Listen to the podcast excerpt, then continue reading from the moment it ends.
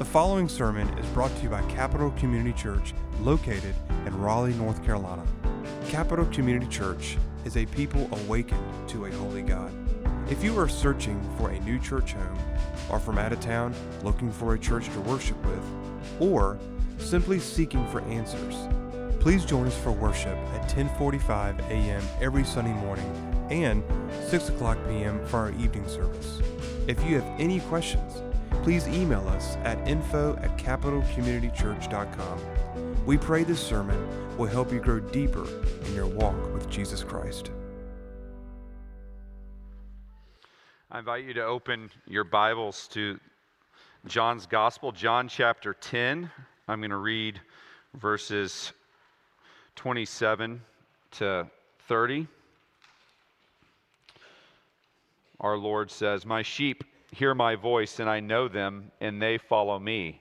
I give them eternal life, and they will never perish, and no one will snatch them out of my hand. My Father, who has given them to me, is greater than all, and no one is able to snatch them out of the Father's hand. I and the Father are one. Absolutely amazing words.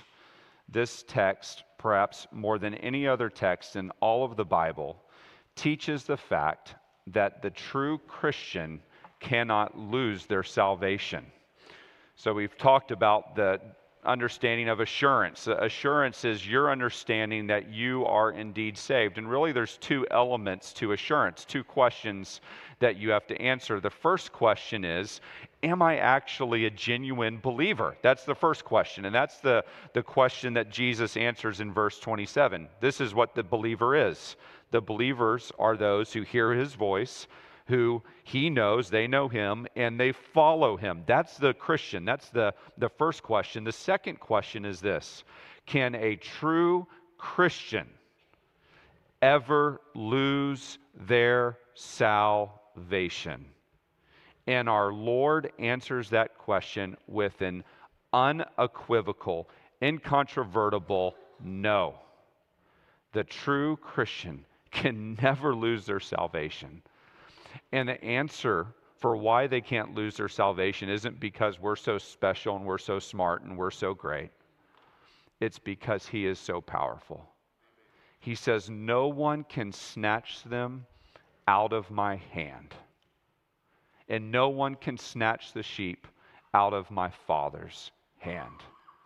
The hand of God, when you read the Old Testament, it, it says over and over, Moses writes that Yahweh led out the children of Egypt with his mighty arm, with his mighty hand. The arm of God, the hand of God, represents the power of God. That's what, obviously, God is a spirit. God doesn't have a literal hand. And we can't fit in Jesus' hand. He's a person. He's talking about metaphorically repre- representing the, the power of God, the infinite power of God. And we must emphasize this, I say, because there are many, many who think, many who teach that the believer can lose and forfeit their salvation on, for theological reasons. Let me give you some of those right now. First critical mistake that some make is that they base their theology of salvation on free will. They base their theology of salvation on free will. They emphasize that it is man's choice which puts you into salvation. And then, by virtue of that fact, if it's your choice that got you in, it's your choice that can get you out. If I believe, then I can leave, they say. So, for example, this is uh, from the Catholic Catechism. This is what Roman Catholics teach quote, mortal sin is a radical possibility of human freedom, as is love itself. It results in the loss of charity and the privation of sanctifying grace. That is the state of grace. It is not redeemed by repentance and God's forgiveness. It causes exclusion from Christ's kingdom and the eternal death of hell. So just listen to that very carefully. The Catholic Catechism teaches that if you commit what is called a mortal sin, then your salvation is lost. It's called a mortal sin, not that it kills you instantly, but because it kills your salvation. That's why it's called a mortal sin. So if you commit a mortal sin in Roman Catholic theology, how do you get your salvation back? Through penance. You come, you confess the mortal sin to the priest, and the priest says, now you need to do so many Hail Marys, so many Thou Fathers. You need to go to the hospital twice a month, and you need to go help people at the homeless shelter, and then you'll have your salvation returned to you. Let me ask you a question Can you ever have true assurance of salvation in that system? No, no you cannot. Because you're always wondering will I commit a mortal sin which will cause me to forfeit salvation? And have I actually done the right amount of penance to get me back in? you can never have assurance. Luther in the Reformation, he never had assurance. So many in Roman Catholicism, if you say, I have 100% assurance, they will say, well, that's very prideful and arrogant of you to say that because they're basing their salvation on whether, whether or not they're actually in the Catholic penitential system.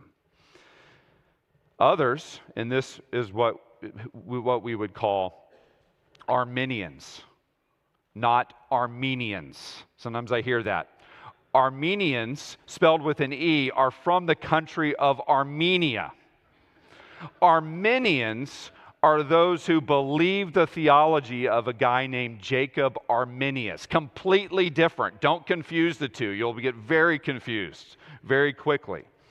Arminius lived in the 1500s and he said the true believer can simply forfeit their salvation on virtue of their own free will. If you got in by virtue of your own free will, you can leave on your own free will. Uh, John Wesley, ever heard of him? God love him. He was an Arminian. He taught that you could lose your salvation. Many have taught this. The Methodist Church, many in the Methodist Church still teach this.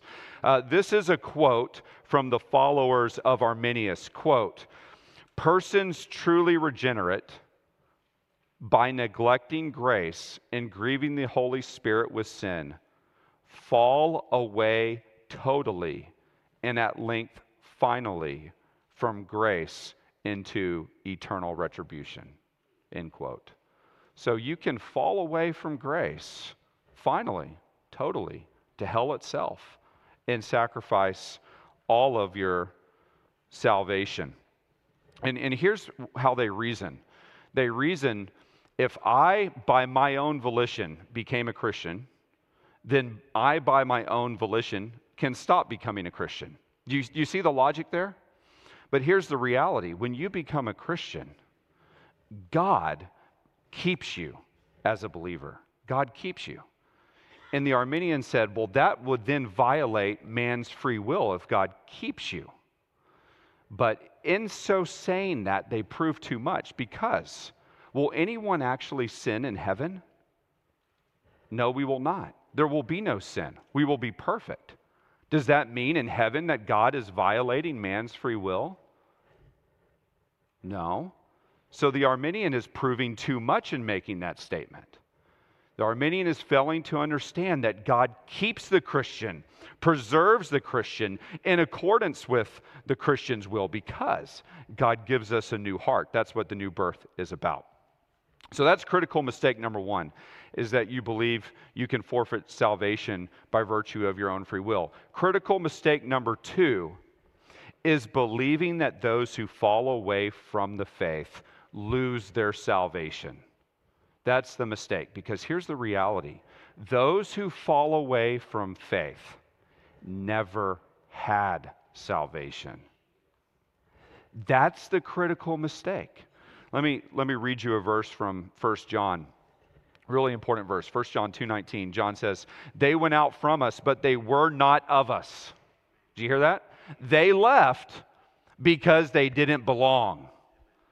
For if they had been of us, they would have continued with us. But they went out that it might become plain that they were not of us. And we know all the time, I talk to Christians all the time, they said, I know you can lose your salvation because I saw it happen to Tommy. I saw it happen to Jenny. I grew up with my best friend in the youth group was a guy clear testimony, clear statement of faith, but his spiritual life was always a yo-yo. Was always a yo-yo. It was drugs, then camp and, and I'm and I'm back in it. Then it's the wrong crowd. And then it's Friday night, I'm back in it. It was always a yo-yo, and when we got to college, he joined a fraternity and left the faith. John says that shows that he was never actually in it. If you renounce your faith, it shows that you never possessed the faith because true faith must continue to the end. Now, many claim to be believers, many claim to have faith. And this is what I think Paul is referring to in Galatians 5, verse 4. He says, You are severed from Christ, you who would be justified by the law. You have fallen away from grace. The Arminian takes that verse and says, See, you can fall away from grace. You can be severed from Christ when you were with Christ. And what I think Paul is saying in Galatians 5, verse 4 is that you are falling away from your profession of faith by saying that you can be justified by the law apart from Christ, you're falling away from your original position of grace. Because what the Bible says is that the true believer, the true believer, always perseveres to the end. So it's not just once saved, always saved, it's once saved, you persevere. You never relinquish the faith though trials come. This is why the parable of the, sow, the sower and the soils in, Mark, or in Matthew 13 is so important for you to understand. I think it's one of the most important parables in the New Testament because Jesus explains very clearly the difference between saving faith and false faith. Saving faith always perseveres. The rocky soil and the thorny soil does not. Saving faith always produces fruit. The rocky soil and the thorny soil does not. The Christian always obeys God. That's 1 John 2 4. Whoever says, I know him, but does not keep his commandments is a liar, and the truth is not in him. James says in James 2 that faith without works is dead. True faith perseveres. Jesus says, Matthew 24 13, the one who endures to the end will be saved. Paul says, 2 Timothy chapter 4, verse 7 I have fought the good fight, I have finished the race, I have kept the faith. And thus there's laid up for me a crown of righteousness, and not only for me, but for all those who have loved his appearing. Paul says, I continue to the end. That's what it, if true faith finishes the race. If you don't finish the race, your faith wasn't legitimate. But the reality is, is that God keeps you. And that's understanding the critical mistake number three. This is the critical mistake number three. Critical mistake number three is forgetting that salvation is ultimately a work of divine grace. And what I mean by that is that it is God's work from beginning to end. That's what Jonah says, Jonah 2 9. Salvation belongs to the Lord. There was a Swiss theologian that taught theology up at Gordon Conwell in Massachusetts named Roger Nicole. He said this quote, the key to perseverance is the preservation by God of his saints. That is the key to perseverance. I want to show you this from a, a, couple texts. I want you to turn to the left to John chapter 6, verse 37. John 6 37 is what Jesus says. Notice the emphasis on the Godhead, the work of God. All that the Father gives me. Where does salvation start? It starts with God. The sheep that the Father gives the Son. Jesus says, All that the Father gives me will come to me. Now look at this. So the sheep, we come. And then he says, Whoever comes to me, I will never cast out. Christ will never cast out. He's saying, I keep them. Salvation begins with who? The Father giving the sheep to the Son. Salvation ends with who? Christ saying, I will never cast them out. Let me show you. Turn to the book of Romans. Turn to the right to Romans chapter 8. This is a marvelous section of Scripture beginning in verse 29. Romans 8:29.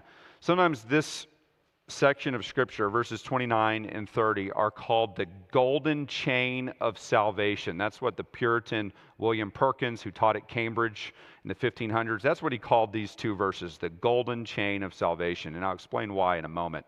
But let me read this to you, and I just want you to pay attention to the, the logic of this text. For those whom he foreknew, he also predestined to be conformed to the image of his son, in order that he might be the firstborn among many brothers. And those whom he predestined, he also called. And those whom he called, he also justified. And those whom he justified, he also glorified. Now, notice that first word foreknew in verse 29. The word is prognosko, which means to know beforehand. Now, we've been looking at this word know in, in Scripture. You remember how Jesus uses it in, in verse 37? I know my sheep. Jesus means more than an intellectual knowledge of the sheep. He means a love of the sheep. He means an intimate knowledge. That's what it means to know God. It's not just that you know facts about God, it means that you know God. So when Paul says that God foreknew people. It doesn't just mean he, he knows people ahead of time that they'll exist, it means that he foreloves them. And he says, Those whom he foreknew, he predestined. And then those whom he predestined, verse 30, he also calls. And those whom he calls, he justifies. That's by virtue of faith. And then look, those whom he justified, he also glorified. What's glorification? That's heaven. That's the end. That's, that's, the, uh, that's the final destination. So, several things to notice here. Notice when it begins in verse 29, the those of verse 29 whom he foreknew are the same those who are justified and glorified in verse 30. Do you see that? Same people. It's the same people all the way through. It's the same group, not one is lost. So if you are foreknown here in verse 29, you are glorified in verse 30. And then notice who is the actor in this text it's God. It's God foreknew, God predestined, God called, God justified, God glorified. God's the actor. Salvation begins and ends with God. And so, if you understand that logic, then you can understand why Jesus is saying, I will not, not lose any sheep from my hand. Now, one more argument, I didn't even put it in your notes, but one more argument that we need to understand is those who think that you can lose your salvation fail to understand the power of the blood of Christ. Because when Christ died on the cross, he didn't just make salvation potential, he made salvation actual. The cross saves. When Jesus died, he bought you with his blood. Do you think he's going to lose people he bought? No way.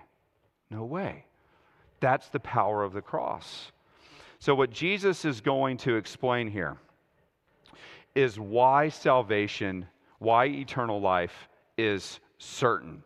And I want to give you four quick reasons that Jesus explains why eternal life is certain. So, turn back to John chapter 10. And the first reason is this eternal life is certain because of the nature of the gift. Look at verse 28. Jesus says, talking about the sheep, I give them eternal life, and they will never perish. Jesus uses this language of giving a gift.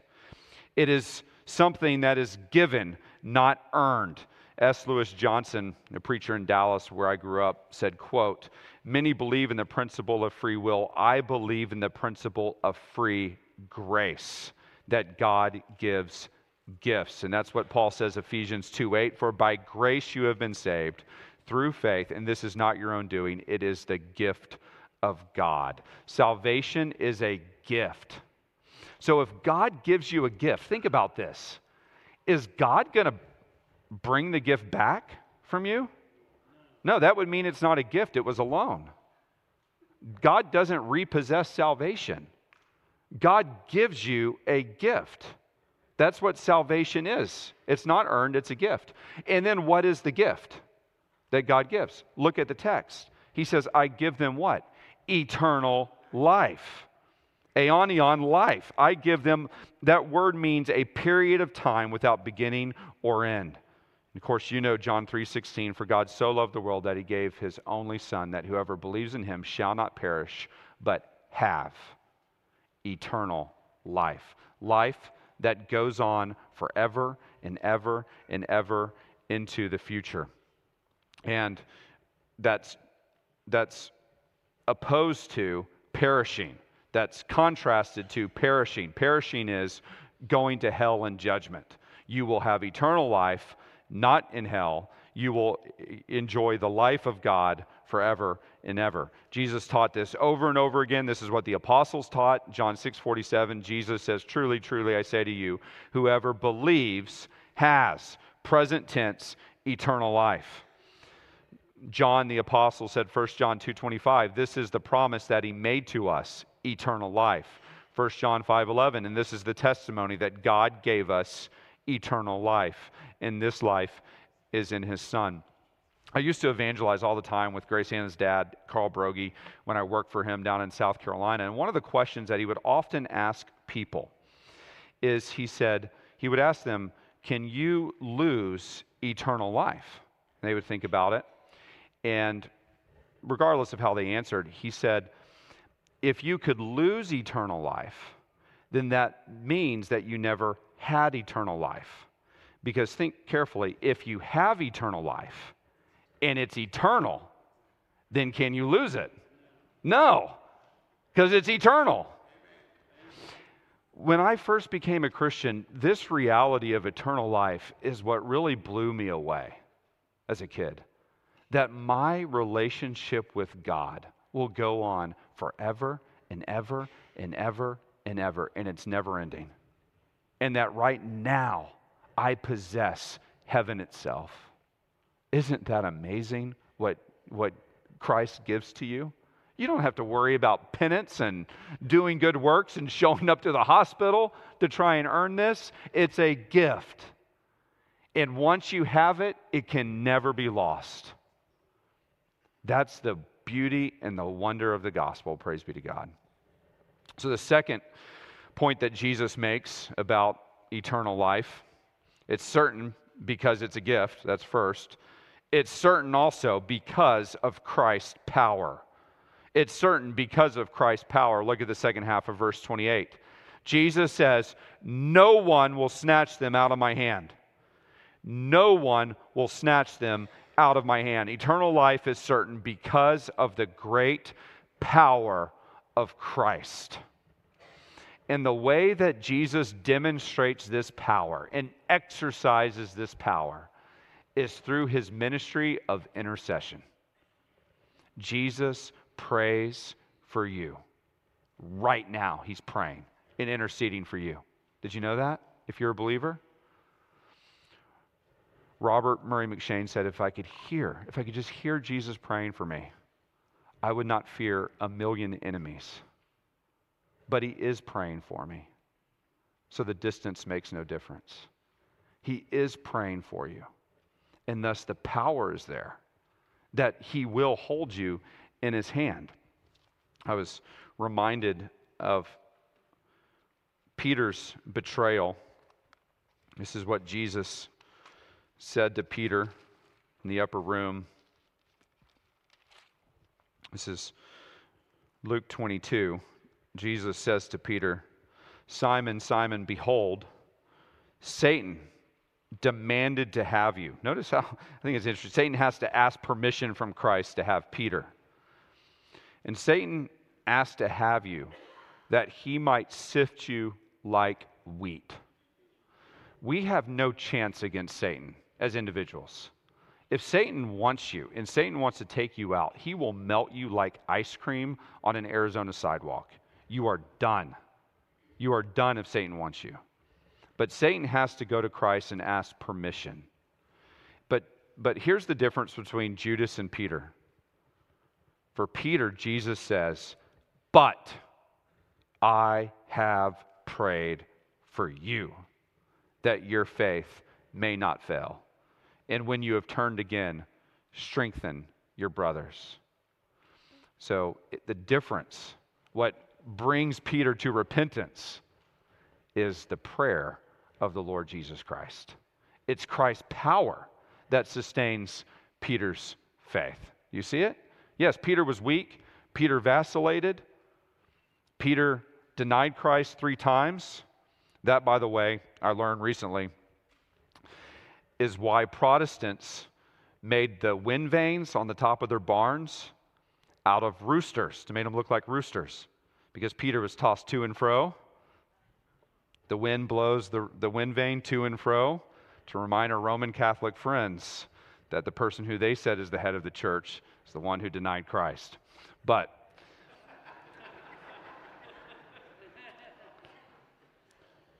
lay that aside. It is the power of Christ that sustained Peter.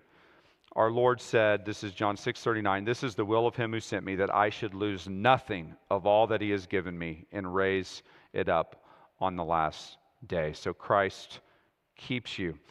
And I was reflecting on this regarding the life of the apostle Paul when he was finishing his ministry.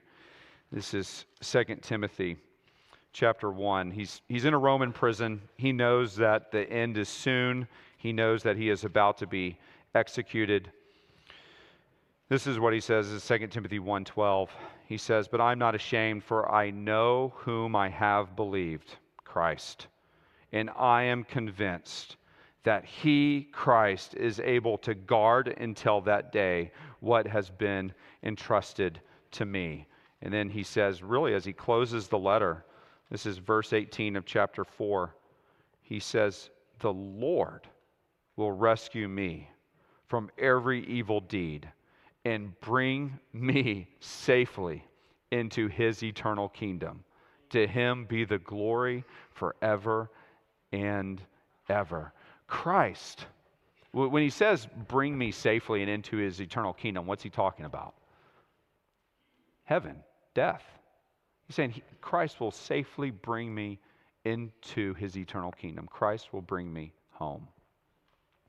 I was reading this story about Martyn Lloyd-Jones and his grandson. And his grandson, Christopher Catherwood, read a poem to him, and the poem described death as drifting out to sea. And it was beautifully worded. And his grandson said to Lloyd-Jones, Isn't that beautiful? wonderful? And Lloyd-Jones said, It sounds beautiful, but it's wrong. Because death for the Christian isn't drifting out to sea, death for the Christian is coming into safe harbor. Death for the Christian is coming home because it's Christ who keeps us. It's not some dramatic death out on the open ocean. It's that you are coming home to Christ. Remember what John Newton said? Through many dangers, toils, and snares, I have already come. In the grace that brought me safe thus, thus far is the grace that leads me where? Home. That's Christ. Christ is where our home is. Christ is the one who keeps us and brings us home. Third, eternal life is certain, Jesus says not only because of his power, but because of the power of the Father. Look at verse 29. He says, verse 29, My Father who has given them to me, given the sheep to me, he is greater than all. The, the adjective is megas, it means greater than. Whatever you can match up against God, God is greater than. And no one is able to snatch them out of the Father's hand. No one can snatch them out of the Father's hand. And by the way, that includes us. We're not able to, to take ourselves out of Christ's hand or the Father's hand. This is the divine purpose of the Father. Notice it's the Father who gives the sheep to Christ, and it's the Father then who preserves the sheep ultimately by his divine power. And Jesus says that he is greater than all. Remember Luke records in Luke 137, nothing is impossible with God. And prophet Isaiah says in Isaiah 40 verse 28, have you not known, have you not heard the Lord, Yahweh, is the everlasting God, the creator of the ends of the earth.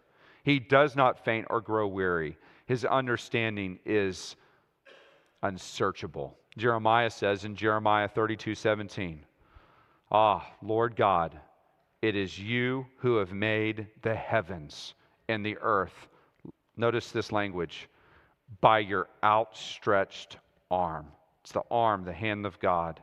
Nothing is too hard for you. You think about the cosmos and the galaxies. It's, it's really spellbinding. God is just showing off his glory. I was reading about the Voyager 1 craft that was launched in 1977 was launched in 1977. It's gone farther than anything that's ever been launched from Earth. And just in 2012, it, it was traveling at 350 million miles a year. In 2012, it just left our solar system. I mean, we're talking about our little bitty solar system in a little bitty small part of our galaxy, in a little bitty small part of the universe. And we launched a craft in 1977 and it just left the solar system. That's big. That's great. And we're meant to look up at the stars and think about the unsearchable power of God. One other verse from Isaiah, because I was, I was meditating about this this week, and it was just so comforting to think about. This is Isaiah 40, verse 12. Isaiah says, Who has measured the waters? in the hollow of his hand and marked off the heavens with a span that's a, the length of a hand with a hand's breadth and enclosed the dust of the earth in a measure and weighed the mountains in scales in the hills in a balance in other words god measures off the universe with his hand and the mountains the mountains are like little specks of dust on a scale to God. You ever go to one of these hipster coffee shops and you ask for a French press or a pour over, and you see the, the barista behind the counter? They start to measure out the coffee grounds on a little scale to get it just perfect. I like it like that. To get, the, to get it just perfect. Isaiah says that the mountains, that Everest and Mont Blanc and the Matterhorn and McKinley, all the big mountains, are like little pieces of coffee grounds on the scale. That's the power of God. And Jesus says he's greater than all, and therefore no one can snatch them out of the Father's hand. No one can snatch them out of the Father's hand. That's how secure you are. As vast as the universe is, is as secure as your salvation is. Jesus himself before he gave up the ghost, you know what the seventh saying on the cross is? Father, into your hands I do what? I commit my spirit. Jesus trusted the Father and knew that his soul would be eternally secure. He's our pioneer, he's our older brother who goes before us. And Jesus knew that no one can take you out of the Father's hand. Paul says in 1 Thessalonians 5:23, he says, Now may the God of peace himself sanctify you completely, and may your whole spirit and soul and body be kept blameless at the coming of our Lord Jesus Christ. He who calls you is faithful, he will do it. God is faithful, he will do it. He will bring you home.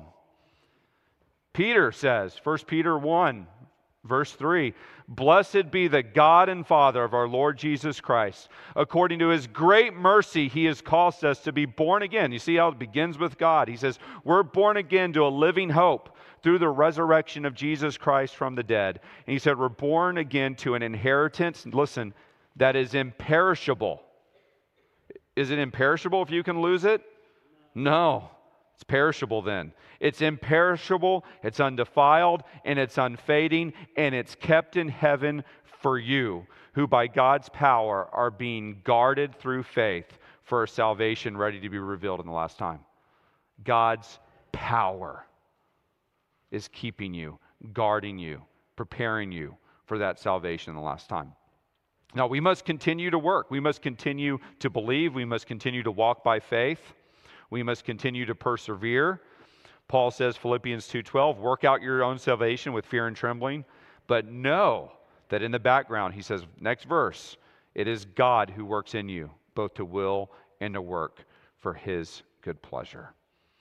So that's the third reason is that eternal life is certain because of the power of the Father.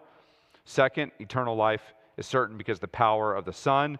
First, eternal life is certain because of the fact that it's a gift. And then, fourth, eternal life is certain because of the unity of the Godhead. Eternal life is certain because of the unity of the Godhead. Look at verse 30. This verse 30 is one of those verses, I know it's only six words, but you could meditate on verse 30 till the day you die. You can take verse 30 to the nursing home and just think about it. I and the Father are one. Wow. There's some metaphysics right there. I, masculine, singular. The Father, masculine, singular. One, neuter, singular. He's saying there's two persons here that we're talking about that are one in essence. What is that? That's the Trinity. He's saying there is a uniqueness to the person of the Father, there is a uniqueness to the person of the Son, but there is only one essence. There's only one God. And therefore, the unity of purpose of both the Father and the Son are always the same. They're always the same. So if it's the Son's intention to keep you, it's the Father's intention to keep you. And by the logic, who else's intention to keep you? The Holy Spirit. He's not mentioned here, but see how I told you you could meditate on this forever? It's there. The logic is there. God keeps you, therefore. That's the logic of this. That God the Father, God the Son, God the Holy Spirit works in your life to keep you so that no one can take you out of God's hand. Not one of God's sheep will perish. That doesn't mean that there aren't what seem to us close calls. That doesn't mean that there's not periods of your life where you might not drift, where you might drift into sin. There are. There are. Bunyan, if you've ever read Pilgrim's Progress, Bunyan describes a period in Christian's life where he walks through what is called the valley of the shadow of death. And when he walks through that valley, he describes it as a meandering stone path. And on the right side, it's an abyss. And if you fall off, you'll fall for a mile. And on the left side is a bog that if you fall into it, you will never escape. He's having to walk that narrow path, and it's dark, and it seems like he'll never make it through. Have you ever been there in your Christian faith where you had an existential crisis? Where something happened, maybe it was a death or an illness, and you were in the valley of the shadow of death, and you just said, I don't know if I could, my faith can handle this. I don't know. Maybe it was a class at a, at a university. I don't know if my faith can handle this. Well, God always intercedes for his children. You remember what the 23rd Psalm, Yea, though I walk through the valley of the shadow of death, I will fear no evil, for thou art with me. in Bunyan's Pilgrim's Progress, as he's walking through the valley, he walks by the gate of hell itself. And the sulfuric fumes and smoke is almost blinding him.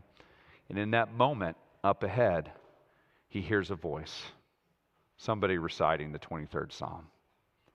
And then he knew where he was, and he kept going. And that's what God does for his sheep. You might be in a dark place. You might be in the valley. You might think, oh, God, are you really holding me in your hand? Are you really going to keep me? And guess what? He does, and He will. And He will always provide a way out so that your faith is maintained because your faith is held by Him ultimately, not you. I once heard MacArthur say, he said, If I could lose my salvation, I would, if it depended upon me. But it doesn't. It depends upon Him. Praise be to God. Isn't this the greatest news in the world?